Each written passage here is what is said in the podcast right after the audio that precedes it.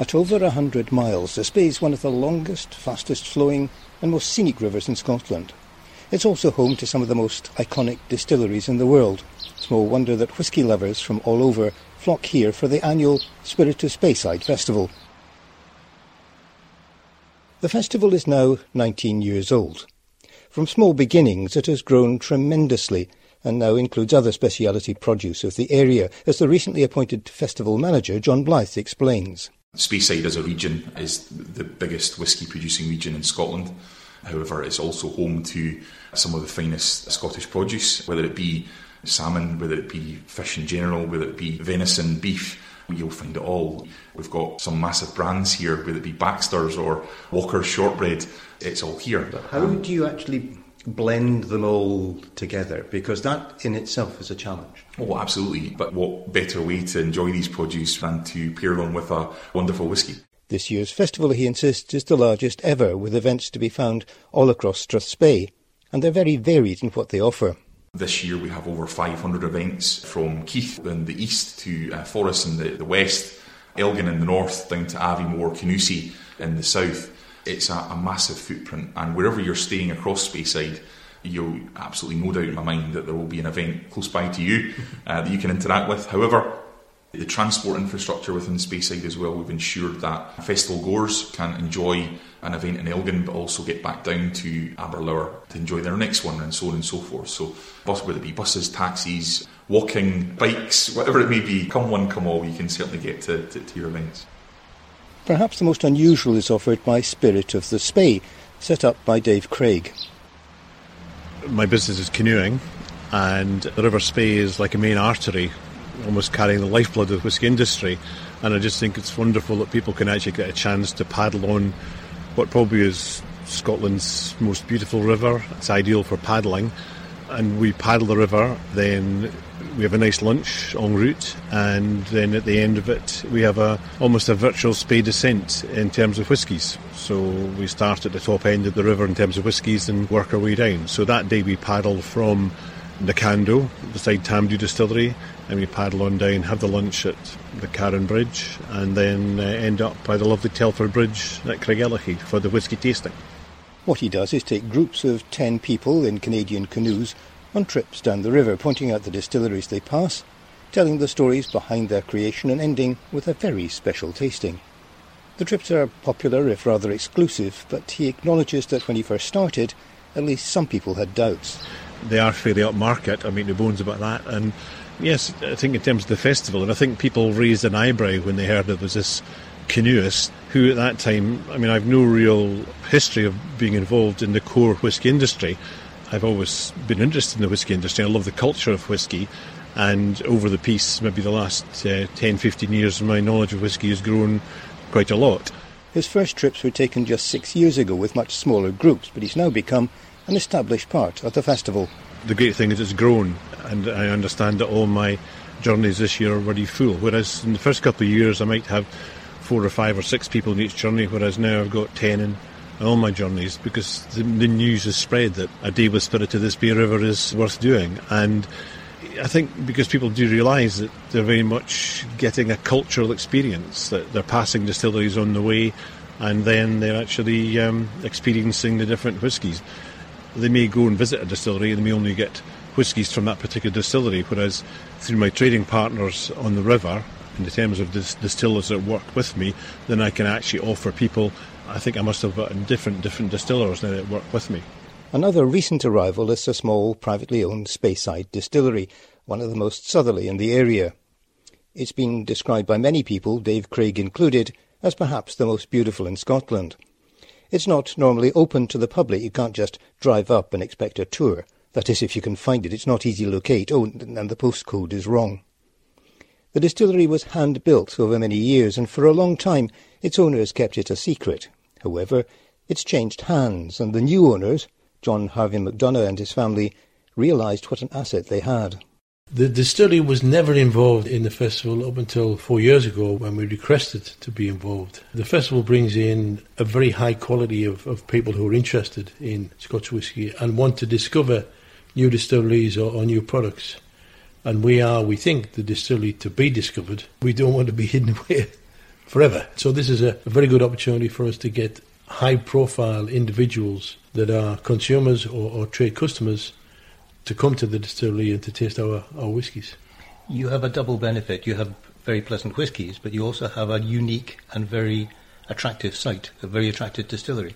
We have, and it, has been here quite a while now, since 1990, but it's not really well known. And even in some of the Scotch whisky books, it's either not in the books, it's misnamed, it's sometimes called the Glen Glentromie Distillery.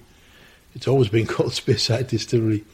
So it's something that is not well known, but that's mainly the fault of the previous owner who preferred it to be that way. So we want to change it. It's never going to be a commercially accessible distillery, but we'd like for the private groups and the key people in the trade to understand it more because it is so beautiful. It's still not open to the public, but you can now buy tickets in Aviemore and be taken by coach to the distillery. At the time of recording, the shop in Aviemore was still to be finally fitted out, but John was confident it would be ready in time for this year's festival. We've now got tours at the distillery. We have a, a license to sell product at the distillery that was never in place before.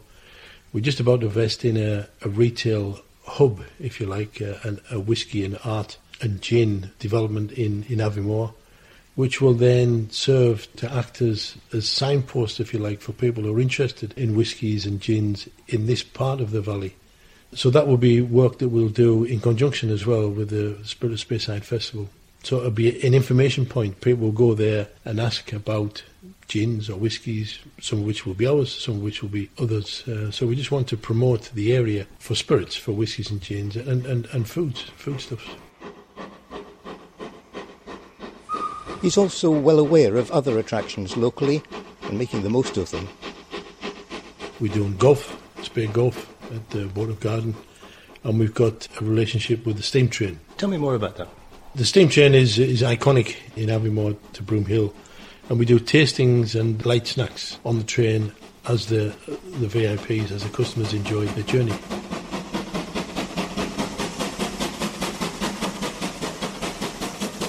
Across in Dufftown, the famous whisky shop in the centre of town is also ready for the festival.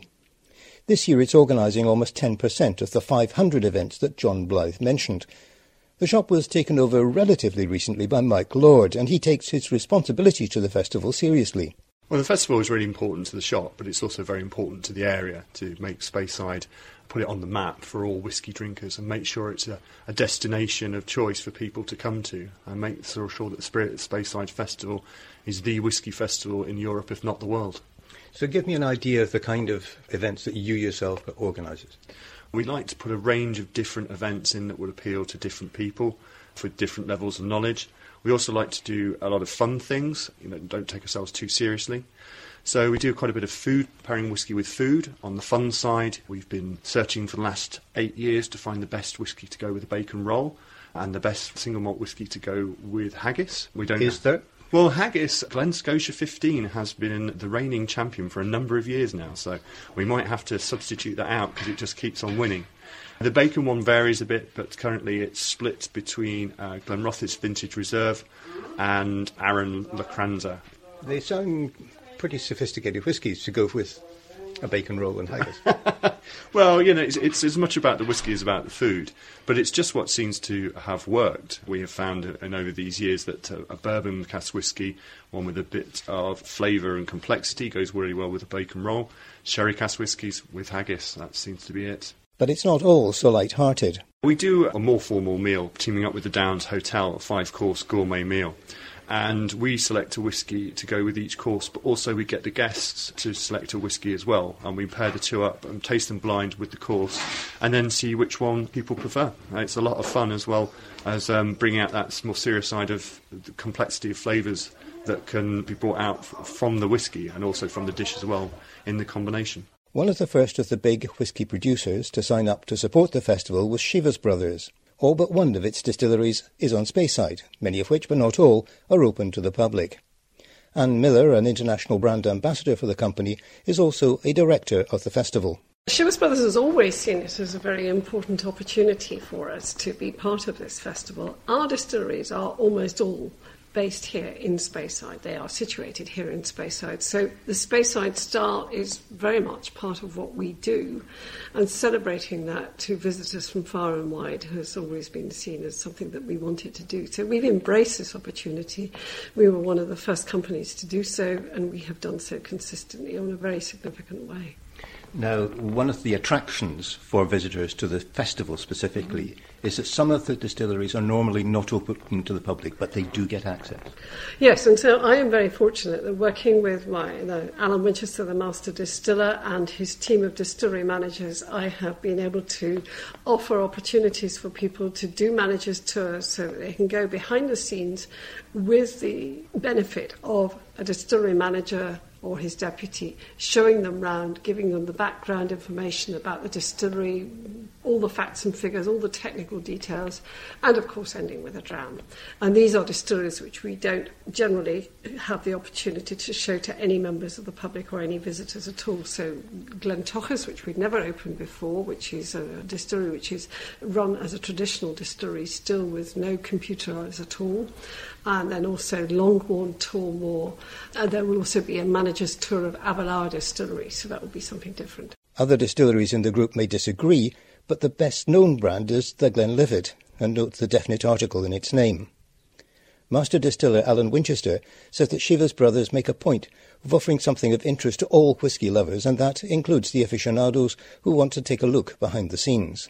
We have tours at some of the distilleries that we not don't normally open to the public. Havriloft Munich is quite a new distillery in the site of the former Imperial. It's just over three years. Longmorn Distillery, Tormore Distillery, these are distilleries that are not normally open to the public. So this is a chance for somebody to get in, speak to somebody that makes the whisky at the distillery and see it. Now that fills the role of the aficionados because we have many returning guests who are near friends to the spirit of Speyside because they've came so long. They stay in the area. They're always looking for something different to broaden their knowledge. He argues that is now a vital part in the life of the Glenlivet distillery. It's important for the Glenlivet because we've always been involved in the Whisky Festival. My colleague Anne Miller does a lot of organisation for the Spirit of Speyside Whisky Festival, along with her work as an international brand manager for the Glenlivet and very many other products in the Chivas family, like Aberlour, etc., Ballantine's whisky. So it's a way of reaching out to the wider public. It's a festival that celebrates being Speyside and I think that's quite important that we as a, an industry and competitors work together to put on a, a festival. We have a long history, legally back to 1824. It goes back further than that. George Smith was busy making his whisky hidden away in the hillside. So we've got a lot of history to draw on, and we want to bring that to life, explain where the Glenlivet came from, but that doesn't mean we're not up to date too. So we need to move with the times. We are constantly adding new expressions to our ranges, giving people new reasons why they might want to taste them and to try them out, new facets of this jewel, which is the Speyside single malt that uh, has such a long and intriguing history. Indeed, there's one unique aspect which visitors won't see anywhere else. They will have the opportunity to see the small still, which was the sort of still that was used by the smugglers in the old days, hidden away under the trees outside, run by some of our distillery operators, so that, and they will get a taste of the spirit straight as it comes off the still, which is something that you can't do anywhere else. In its 19 years, the Spirit of Speyside Festival has transformed the tourist sector for the whole of not just Speyside, but this whole corner of northeast Scotland.